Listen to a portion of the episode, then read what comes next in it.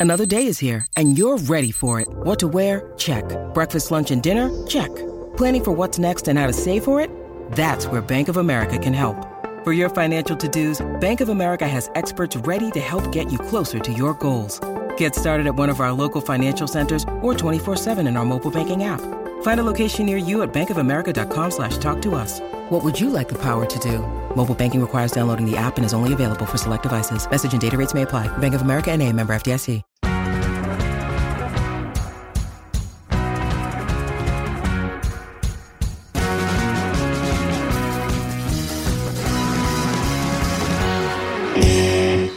Did you get involved in music? Where did you get the interest from? Well, uh, it goes back to uh, just my family, I would say. Um, my household was very musical. My mom and dad always had music in the house, and I had older brothers and sisters who, uh, you know, played music and sang music, and there was always a, a Rankin band and some kind of Rankin performance.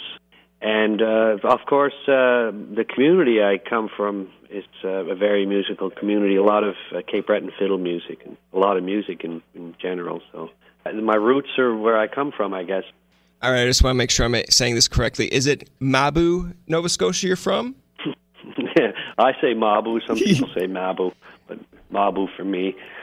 What's the population of that area? Uh, with Mabou, Mabou is a small village and surrounding areas. I don't know, a couple of thousand maybe. I'm not quite sure, to be quite honest. It uh, it varies, I guess, depending on how uh, the uh, industry is going out west. Because a lot of people, uh, like just from everywhere in the East Coast, uh, tend to leave and go work out in the west. So there are a lot of people from my neck of the woods that are back and forth to uh, Alberta in particular, and uh, all over the world. Really, people are scattered all over the place, and a lot of people end up staying where they go to work. But, uh, I think people generally like to return. Uh, hardcore, the hardcore people return to try and live there. Probably like a lot of places in Newfoundland, it's a hard place to to to make a living and to live. In, in a lot of ways, it's become a retirement place for people. But um, yeah, I don't know, a couple of thousand maybe. Like I said, it varies. I, I haven't checked the census recently. And of course, you, we're talking about the the Rankin family, which consisted of you, Cookie, Heather, Raylene, and your late brother John. I want to know how did that all come about? Because you mentioned that time that music has been around your whole family, but when did you really kind of take it seriously and kind of think, okay, we can do this as a career? Well, when I was a kid, um, my older siblings had a band, and uh, consisted of uh, John Morris and Raylene, and my brother David, and my older sister Geraldine, and my oldest sister um, Genevieve. And they played for local functions, a lot of weddings and dances, just in the local area around Mabou, Inverness County and they pretty much played for anything that was happening weddings and uh, funerals and uh, whatever was they were needed for. And plus you know um, my mom was terrific at uh, uh, organizing the rest of us to go around to uh, you know um, local concerts variety concerts they used to call them in those days.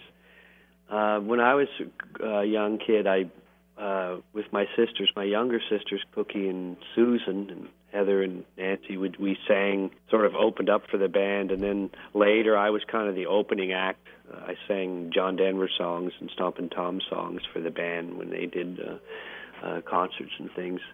Uh, probably in, uh, in my uh, 12 or 13, I started playing drums for the group, and then in my teens, I got interested in playing guitar and singing, and uh, I worked on that and probably in my through college I was started writing songs. When the Rankin family, uh, I think it was around 1988.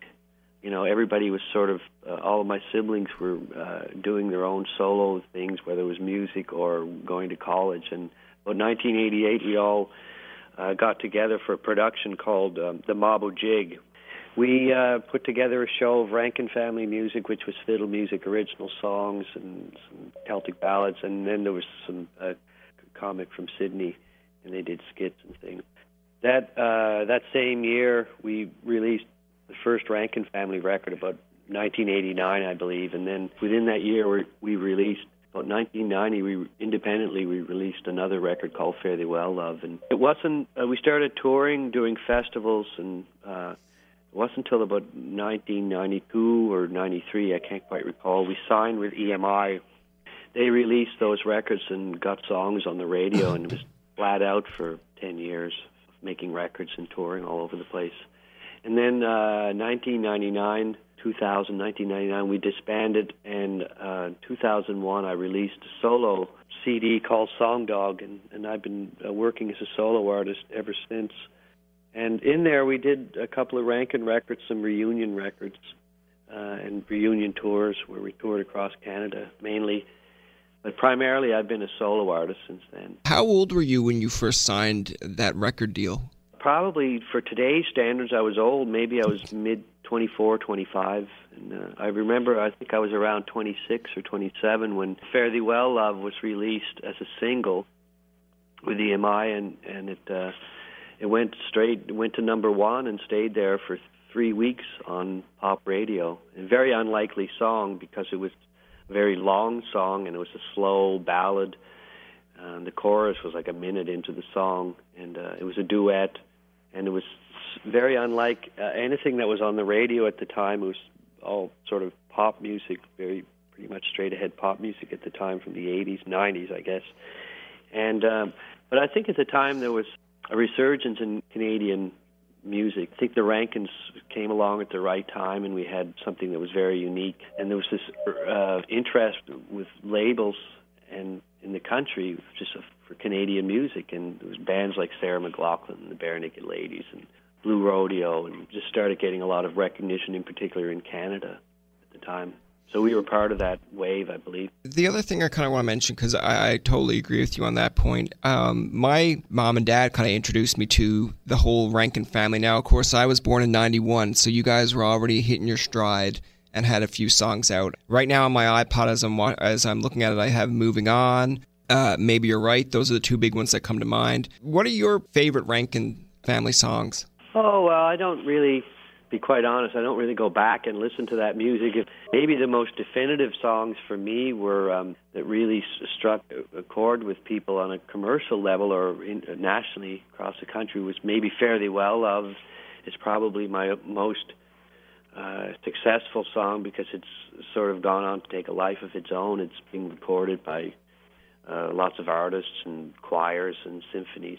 And uh, then there's songs like. Uh, you feel the same way too, which people, you know, I I still sing that song in my set every show, and uh, people of all ages have grown up with that song and uh, you know play it at parties and weddings and all kinds of events. And Mull River Shuffle is another song that's kind of a uh, an original song based on sort of a folk uh, song that I grew up with that became sort of a definitive Rankin family song because it incorporated you know, original, traditional fiddle music, all kinds of um, elements, pretty much everything that we did in the group, you know, because the, the band was one of the special things about the group was that it had all these different elements. You know, we had vocals and harmonies, original songs, traditional music, step dancing, uh, Celtic uh, fiddle music. So that song kind of encompassed all of that, all of those things.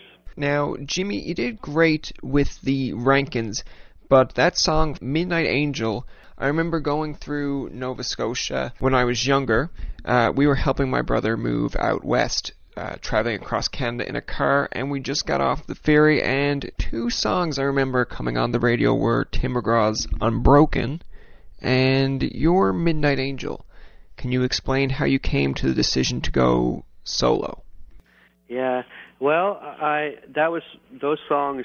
Uh, Midnight Angel was from my first solo record called Song Dog, and I've been thinking about that record for a long time. And even when I was working with the Rankins, and some of those songs had been kicking around, and I didn't think they quite applied to the Rankins, so I they were sort of in my song box. And uh, so when I finally made that record, uh, it was kind of uh, inspired by a different styles and and things that influence music that influenced me growing up, and it I guess at the time it could be maybe now it could be classified as an Americana record. You know, it's it's very rootsy and folksy, and in the middle of the record there's um, a little section where um, it's sort of what I call a maritime moment. There's uh, you know bouzouki with uh, sort of uh, maritime inspired songs and ballads. It's kind of it's that record is sort of uh, where I was at at the time and all the different styles, things that were had influenced me and inspired me uh, in my music. You just mentioned about some of the the music that inspired you. Who are some of your musical acts that kind of maybe contributed to that kind of style of music? Well, I was very fortunate uh, when I was uh, growing up. I, I probably the first music that I was exposed to was uh, Cape Breton fiddle music. My mom and dad just loved it, and you know the, the community was just full of that kind of music, and there were uh, always uh, fiddlers and piano players in and out of our house, you know, uh, playing that music. And my brother John Morris at the time, when we were, he he was quite young. He uh, played that music and was a master fiddler, Cape Breton fiddler and piano player. And so that's I heard that music from the start. So that's sort of where I uh, took my inspiration from. As I got older, I um, I started playing more guitar and then started doing open mics and playing uh, trios with my brother and and uh, for dances. And you just mentioned uh, your brother, of course, John Morris, uh, who you know tragically passed away in a truck crash. If you don't mind me asking, where were you two when you got the news of this? I was doing. Uh, uh, I was in Toronto, and I was about to um, go and do a sound check for this benefit at the time they were having called Farm Aid, and uh, I got the news before sound check, and uh, of course I went directly home. So yeah, that wasn't a good day. That's sort of yeah, that's where I was at the time. I just want to ask this as well. Just the last question on this one is: when you got the news, did did you kind of take a bit of time off and then think to yourself that okay, was that did that kind of contribute to you going off on your own at any point? Well, it certainly cemented the deal that you know the Rankins, uh, the Rankin family that people knew it as, was no longer. You know, there would never be that kind of reunion of us ever getting together again and touring at the Rankins, because I think John Morris was the um, Celtic heartbeat. He was a real um, you know musical brain behind it. He was the guy who was you know he had perfect pitch and he played several instruments and anything he really wanted to and uh, he really was the Celtic mind behind it because he just knew that music so well, those melodies, and he had a um, incredible way of combining those styles of contemporary music, which he loved, you know, piano and and traditional. And so I needed to uh, go back to work, so. Uh, took some time off and thought about a record and uh, contacted Tim Thorney from Toronto, originally from Winnipeg, living in Toronto, and uh, we started work on uh, this album called Song Dog. I didn't really look back. I just sort of uh, started going, and fortunately, that record relaunched me into the music industry as a solo artist, and I really worked really hard and uh, going back out with a band and you know uh, learning how to carry a 90 minute, two hour show by myself. So it took some uh, it took some learning. I'm still learning. You know, it's been great. These days, I'm doing a lot of acoustic work. I go out with a couple of musicians and um, guitar and uh, upright bass. And, and the the great thing is, is that all these years later, I have this really deep catalog of songs that spans back to early Rankin days. So I like to draw on all of those songs, and I've been revisiting the older ones much more these days as I go back and listen to those songs and, and uh, deliver them acoustically. And it's fun, and people remember them, which is really cool. And one of the big things that I want to talk about too, off that uh, your debut album, I kind of got the exposure of, of course, the Midnight Angel going through Nova Scotia, but you were also featured on CMT's Countdown, and I remember followed followed her around was a big hit. Uh, yeah. it, to be honest, I still listen to it to this day because I feel like it's one of those songs that when you're around your teenage years, um, sometimes you tend to follow somebody around, whether it be a girl or a guy, just to try to get their approval or just try to get noticed. But the, the one thing that I want to mention too about this is I read that you filmed this in a strip joint. an exotic dancing locale. There you go. If you want to, yeah, proper term. Yeah, I did. I shot it at Ralph's in Dartmouth, and uh, it actually pr- probably was one of the most, uh, one of the easiest and most fun videos I've ever shot. The people at the at the that club were really uh, very accommodating and if you look at that video, it's mostly one shot of me walking through this bar, and uh, I had a lot of my friends uh, were uh, in the video. Some people, some of them are no longer with us, but uh, it was cool. I had really some good friends in there sitting down. now, were they were they already in there, Jimmy, or did you ask them to come in? no, I invited them, and a lot of them were just in there anyway. I, I have fond memories of that. I just remember how accommodating those uh, the people at Ralph's were, the staff and everything, and it was just a fun video to shoot. You know, you talk about hearing those songs when you're a kid. I uh, one of the interesting things about my shows now is I have people coming out to my shows at like your age, and then people my age, and even older that grew up with Rankin music and then people that grew up with my music and their parents played it for them. Now they're coming out to my shows, so it's sort of a cross generational uh, audience I have, which is really uh, quite interesting. It's just not one demographic; it's sort of a mix, which I find really interesting. How does that feel, knowing that you'd have someone's father coming up to you and saying, "Hey, I remember you from the Rankin family," and then you have maybe their son saying, "Hey, I remember Midnight Angel," like, and then t- two of them kind of have a little discussion themselves, going like, "Yeah, we both listened to it," like because there's such a big age gap, like you mentioned. But how does that feel as an artist, knowing that you're touching so many people? Uh, it's a very good feeling.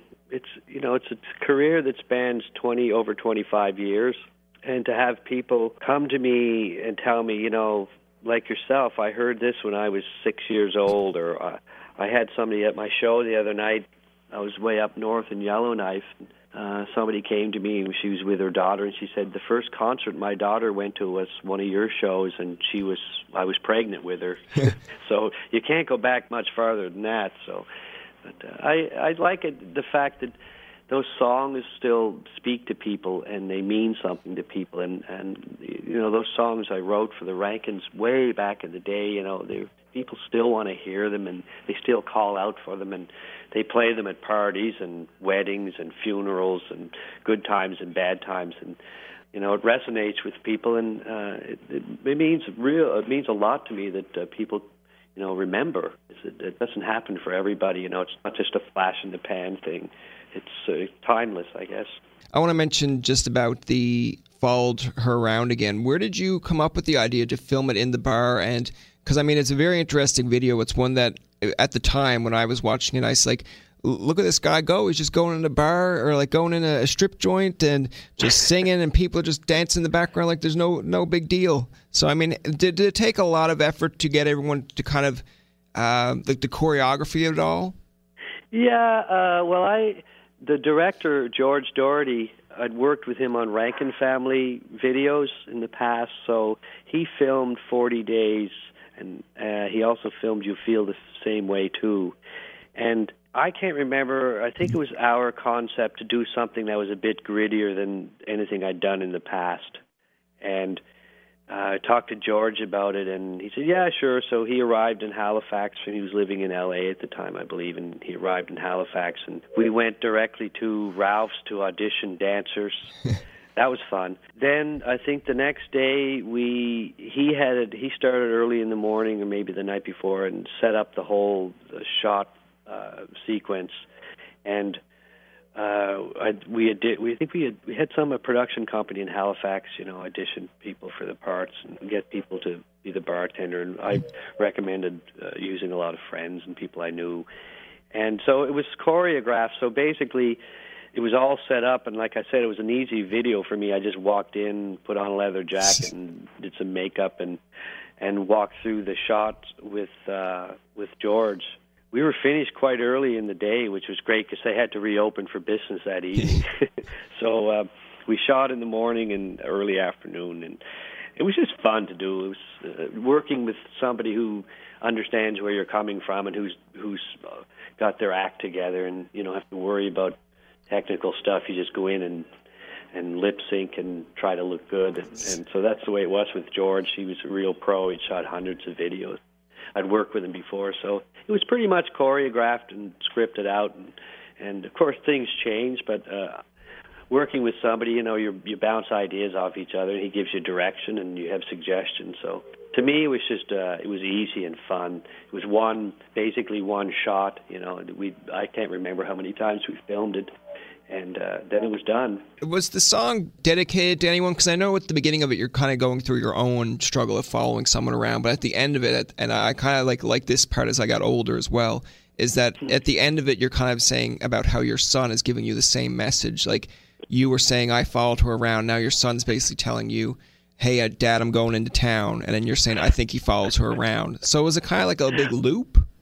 Uh, yeah, it's cyclical. It's like he's making the same mistakes, you know. so that's basically the gist of the song at the end, and you're trying to tell him not to. And I mean, it doesn't have to be about a girl. It's you know, I think people uh, it can be. Uh, what one thing I like about songs is people take out of them what they want. and It means songs mean different things for different people, and really maybe a deeper message of that song. It could be about making the same mistakes in life. Thanks so much for doing this, Jimmy. Like I said, I'm a big fan, and to interview you, this was so cool. Hey, man, anytime. Nice talking to you. Thanks for listening. I appreciate it. Yeah, I've, I've been a big fan, so you can imagine, like when the, I mean, I, I've interviewed some big, some big guys in Canada, but uh, when the, your wife basically got back to me and said Jimmy's down, I said, oh no, I said I gotta get ready and get prepared. Oh, dude, anytime. I'm always up for doing something who does somebody who does research and who's interested is cool with me. That's going to do it for this episode of Tobin Tonight. Our thanks to Jimmy Rankin for coming on the show. Remember, you can find past, present, and future episodes on TobinTonight.com, Spotify, and iTunes. Follow us on Twitter, like us on Facebook, and leave a comment or two. For Tobin and myself, this is Jacob saying, Don't follow girls around. Don't be naive. Just wait for your midnight angel to come, right, Jimmy? Anyways, thanks for listening and good night.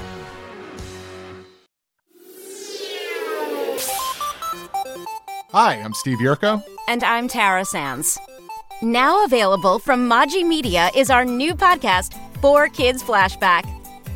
4Kids is the company who brought you the English dub of Pokemon in the late 90s and so many other shows like Yu Gi Oh!, Shaman King, Teenage Mutant Ninja Turtles, Kirby, the infamous One Piece dub, and so many more.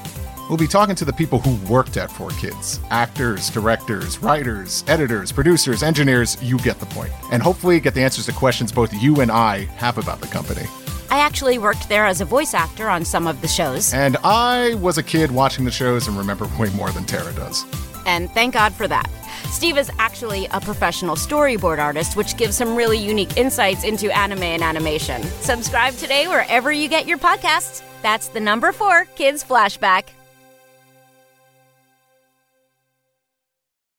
The Podcast Super Friends is a monthly meeting of five podcast producers Hi, I'm Katherine O'Brien from Branch Out Programs in Baton Rouge, Louisiana. I'm John Gay from Jag and Detroit Podcasts. I'm Matt Kundle from the Sound Off Podcast Network. I'm David Yes from Pod 617, the Boston Podcast Network. And I'm Johnny Peterson from Straight Up Podcasts. Together, they form the Podcast Super Friends, an alliance of podcast masterminds sharing best practices, insights, and discussions to help make you a better podcaster. Follow or subscribe to the show on Apple Podcasts, Spotify, Google Podcasts, or at soundoff.network. Another Sound Off Media Company podcast.